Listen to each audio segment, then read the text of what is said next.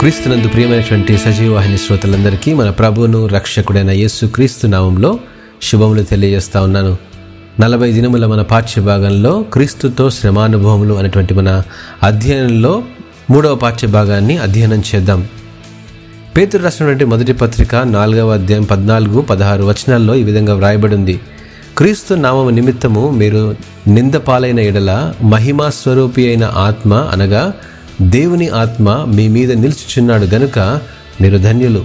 ఎవడైనను క్రైస్తవుడైనందుకు బాధ అనుభవించినడల అతడు సిగ్గుపడక ఆ పేరును బట్టియే దేవుని మహిమపరచవలెను.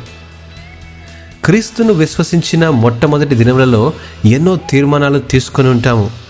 అందరి ముందు నిలబడి నేను క్రీస్తును అంగీకరించాను అని బిగ్గరగా చెప్పిన సంఘటన జ్ఞాపకం చేసుకుంటే ఆ రోజు నుండి నేటి వరకు నాలో ఉన్న మార్పు తగ్గిందో పెరిగిందో వ్యత్యాసం గమనించుకున్నప్పుడు విశ్వాస జీవితంలో నేను ఎంతో ఎత్తుకు ఎదిగాను అని అనిపిస్తే పర్వాలేదు. కానీ అయ్యో నేను దిగజారిపోయానే అనిపిస్తేనే కదా సమస్య. కార్యారంభము కంటే కార్యాంతము మేలు అని దేవుని వాక్యం సెలవిస్తూ ఉంది. రోజు రోజుకి మన విశ్వాసం రెట్టింపవ్వాలి.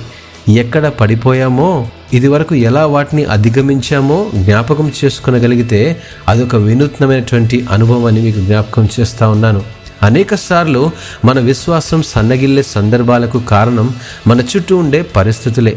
క్రైస్తవ విశ్వాసం అంటే చులకన చేసే మన సమాజంలో విశ్వాసాన్ని కాపాడుకోవడానికి మనం చేసే ప్రయత్నాలు అంతా ఇంత కాదు. అవమానాలు నిందలు సంఘ బహిష్కరణ వంటివి మానసిక ఒత్తిడికి గురి చేయడం వల్ల అధిక శ్రమల పాలవుతుంటాము. ఇదే పరిస్థితి ఆ దినాల్లో మన ప్రభు అయిన యేసు క్రీస్తుకు కూడా తప్పలేదు. నూతనంగా రక్షించబడిన ప్రతి వ్యక్తికి సమాజంలో ఎప్పుడూ ఎదురు దెబ్బలే ఇవే విశ్వాస పరీక్షలలో మనకు కలిగే శ్రమలు. వీటిని అధిగమించాలన్న మానవ ప్రయత్నం ఎప్పుడూ ఓటమికి చేరుగానే ఉంటుంది. అయితే శ్రమ కలిగినప్పుడు పరిశుద్ధాత్మ దేవుడు మనకు సహాయకుడిగా ఉండి కృంగుదల కలుగునీయకుండా అధిగమించగలిగిన జ్ఞానమును దయచేస్తారన్న సంగతి జ్ఞాపకం చేసుకోవాలి. ఈ అనుభవం మనలను ధన్యులుగా చేస్తుంది. ఎందుకంటే దేవుని ఆత్మ జ్ఞాన వివేకములకు ఆధారగు ఆత్మ అని యశ్యా గ్రంథం పదకొండవ అధ్యాయం రెండవ వచనంలో వ్రాయబడింది. క్రీస్తును అంగీకరించిన మనం ఎప్పుడూ సిగ్గుపడనక్కర్లేదండి.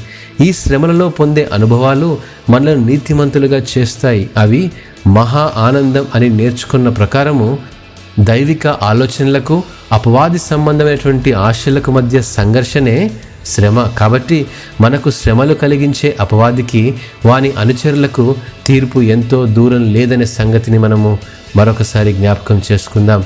ఇటు వాక్యమును దేవుడు ఆశీర్వదించునుగాక. ఆమెన్.